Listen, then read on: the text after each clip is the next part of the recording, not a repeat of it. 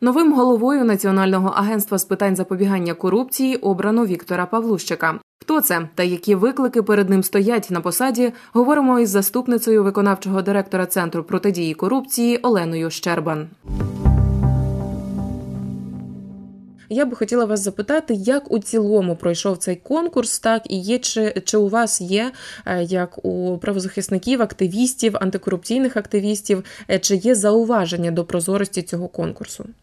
Власне, конкурс пройшов насправді досить добре, і якихось серйозних зауважень до результатів і до процесу немає. Нас були в процесі зауваження. Ми просили конкурсну комісію власне е, саме публічно обговорювати кандидатів і публічно аргументувати свої рішення кожного окремого члена комісії. І, врешті-решт, комісія на це погодилася і власне. Пішла на публічне відкрите обговорення. Я поясню, чому це було важливо, тому що ми, наприклад, минулого року спостерігали конкурс на директора НАБУ, де власне комісія фактично кулуарно обговорювала кандидатів, їх плюси і мінуси. Тоді, коли треба було обрати власне найкращого, і вийшла до суспільства уже з готовим рішенням, за яке просто формально проголосувала. І ну, ми не чули аргументів, чому одних відхилили, інших власне вважають найкращими.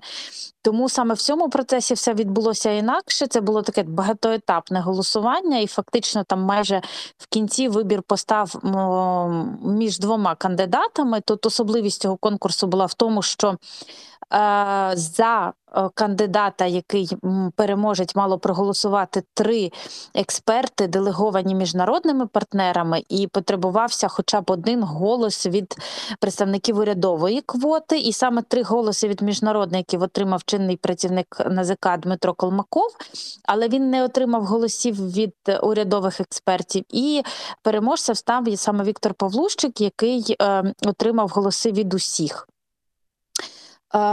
І, власне, дійсно, члени комісії наводили свої аргументи. Е, обговорення відбувалось максимально публічно. Варто відмітити, що до е, власне цих співбесід на професійну компетентність кандидати проходили як перевірки на доброчесність, так і власне співбесіди на доброчесність, де їм задавалося дуже багато питань. І фактично більшість кандидатів, щодо яких були сумніви у доброчесності, вони не були допущені до фінального етапу конкурсу. Тому власне всі питання, які цікавили суспільство, громадськість кандидатам задавали змінилися як щодо професійного компетенції, так і щодо доброчесності. Ну і власне е, вибір уже є. Надалі чекаємо засідання кабінету міністрів, на якому мають призначити е, нового очільника уже національного агентства. І ну, власне, надалі перед ним будуть стояти дуже серйозні виклики. Е, пані Олено, перед тим як поговоримо про виклики, мушу поінформувати наших слухачів, що повітряні сили повідомляють про зліт Міга 31 з аеродрому Моздок. Але поки що повітряної тривоги немає. Якщо вона буде, я обов'язково її оголошу в прямому етері. Тож, якщо говорити про виклики, які стоять перед майбутньому, е, уже теперішнім головою НАЗК, і взагалі, як ви оцінюєте саме його біографію, так його якусь історію? Ну і про виклики обов'язково треба поговорити, тому що їх надбагато. Е, власне, так, е, якщо говорити про самого кандидата, то ми знаємо, що в Національному антикорупційному бюро він відповідав за розслідування щодо суддів та співробітників органів прокуратури. Зокрема, відома справа е, щодо суддів окружного адміністративного суду міста Києва, які намагалися захопити владу. Це власне провадження, яке було у його сфері відповідальності, за яким розслідування здійснював відділ, який він очолював набу. Це е, провадження відоме щодо колишнього одного з керівників департаменту генпрокуратури Дмитра Суса, тобто якого засудили власне е, до восьми років позбавлення волі. Уже антикорупційний суд. Це власне всі провадження стосовно суддів, в тому числі саме його відділ завершував справу щодо екс-голови Вищого Верховного суду пана Князева, а також справи щодо суддів апеляційного суду міста Києва, яких зловили на хабарі. Власне, е, там цей перелік проваджень справ він свідчить про те, що ну і ми на співбесіді почули, що власне щодо нього здійснювався тиск і різного роду провокації, і е, ця його робота власне є свідченням того, що він людина, яка здатна протистояти тиску. Так е, звісно, є багато дуже питань е, щодо його досвіду. Зрозуміло, що він не керував такими величезними інституціями, як НАЗК, де ну, вже є 400 співробітників, і, власне, зрозуміло, що е, це буде непросто, і буде непросто ще й враховуючи те, що. Е, власне, НАЗК е, повинно орієнтуватися там не лише на контролі притягнення до відповідальності, але й на превенцію у сфері корупції. І це для нього також буде нова сфера.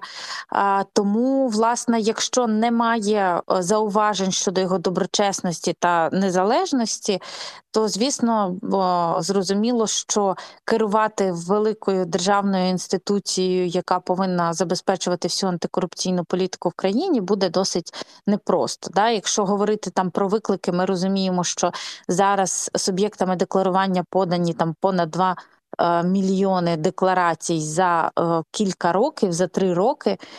Е, це там 21, 22, 23 рік, і НАЗК має якось власне організувати роботу з перевірки, аналізу цих декларацій.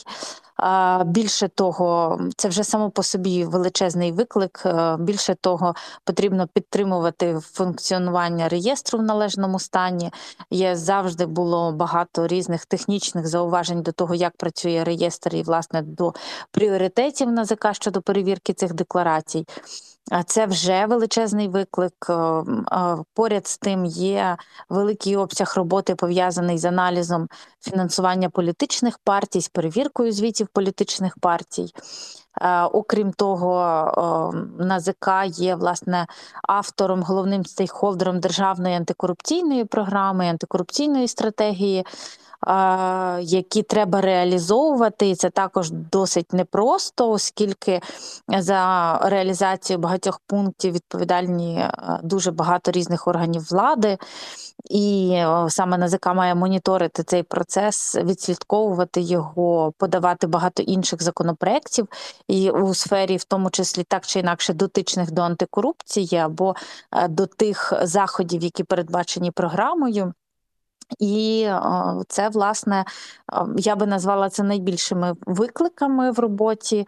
І ну, наступні чотири роки, власне, ця людина має забезпечити реалізацію всіх цих викликів, і ну треба розуміти, що мені здається, що знову ж таки, якщо ми говоримо про досвід, то розуміємо, що в кандидата не було подібного досвіду роботи, але ми з іншого боку повинні розуміти, що, наприклад, попередній очільник НАЗК Олександр Новіков, прийшовши на цю посаду, також не мав подібного досвіду роботи. Якщо там згадати того ж Артема Ситника, який очолював набу, коли приходив в набу працювати і запускав інституцію, також не мав такого величезного досвіду роботи і.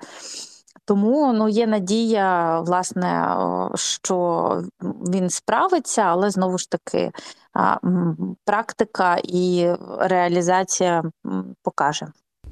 І ще хотіла вас запитати: е, це новий доволі такий виклик перед НАЗК, е, саме після прийняття закону про лобіювання, так НАЗК має створити і координувати діяльність е, реєстру лобістів. Так як от ви бачите, чи чи впорається НАЗК з цим, тому що це доволі таке нове в Україні, і це дуже важливо для вступу України в Євросоюз. Тому ось про це трішки роз розкажіть е, от процес зобов'язання угу. організувати новий напрямок. Е, ви знаєте, да, дійсно, це нове новий напрям, який буде в сфері відповідальності НАЗК, і НАЗК має не лише запустити реєстр, але НАЗК має власне повинно буде моніторити діяльність лобістів е, і власне слідкувати за їхньою звітністю.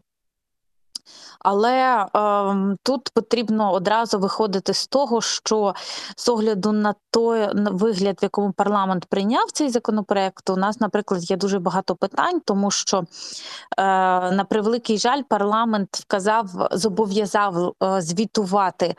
Е, лише тих е, ті власне тих людей, які зареєструються як лобісти, вони повинні будуть подавати свою звітність, з ким вони комунікують, проводять зустрічі, що вони лобіюють. Але знову ж таки не передбачено такого обов'язку для суб'єктів владних повноважень, тобто для депутатів, парламенту, офісу президента, радників офісу президента е, у всьому світі, де працює ефективне лобіювання, це така е, зустрічна історія, коли звітують і ті, і ті, і лише через от е, в взаємозвірку, такий cross-checking можна зрозуміти, чи не є немає в сфері якихось тіньових лобістів, людей, які просувають там поза вимогами закону свої е, якісь побажання. Тому е, тому це величезний недолік цього, цього закону, і підсумку ми будемо мати, що зареєструються офіційно, будуть звітуватись лише ті, хто хоче чесно лобіювати. Ті, хто не хоче чесно просувати свої інтереси відкрито публічно, вони власне не будуть мати такого обов'язку. Тому наскільки повноцінною буде ця історія, я думаю, що вона не буде повноцінною, але можливо НАЗК буде ініціювати також подібні зміни, аби все таки комплексно врегулювати цю історію. Нагадаю нашим слухачам, що говоримо із заступницею виконавчого директора центру протидії корупції Оленою Щербан. Говоримо ми про нового голову НАЗК та виклики, які стоять перед ним на посаді.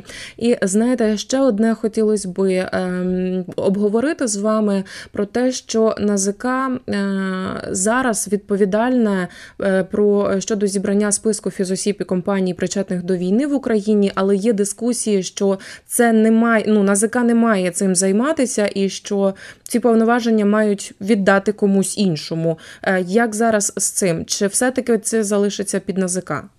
Е, ну, власне, е, дійсно НАЗК немає на це повноважень, і е, тому ця робота вона фактично, е, хоча може бути правильною з точки зору е, там інтересів країни, але коли орган державний не має на це повноважень, то е, це фактично така нелегітимна діяльність. Тому ну, на наше переконання, і дуже багато, до речі, кандидатів в ході конкурсу говорили про те, що цю функцію слід забрати в НАЗК і там можливо передати іншим уповноваженим органам влади, тій же раді національної безпеки та оборони. Е, Оскільки е, це і природньо, власне, не зовсім функція НАЗК, і законодавчо.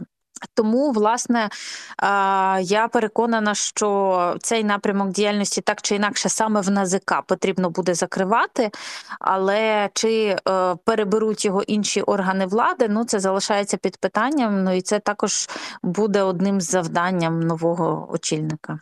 Залишилось нам поговорити про те, як же ж ми, як громадянське суспільство, будемо продовжувати ем, продовжувати моніторити взагалі роботу НАЗК і роботу нового голови. А то що ми, як е, громадянські інституції, можемо зробити? Ну, власне, е, в першу чергу в НАЗК є е, громадська рада яка в першу чергу долучається до всіх процесів аналізу, моніторингу, слідкує найбільш щільно за роботою агентства. Але окрім того, надважливо, аби е, практика вже показала, що саме журналісти і активісти в першу чергу своїми ініціативними е, розслідуваннями, дослідженнями ініціюють і спонукають агентство до ефективної роботи через там звернення.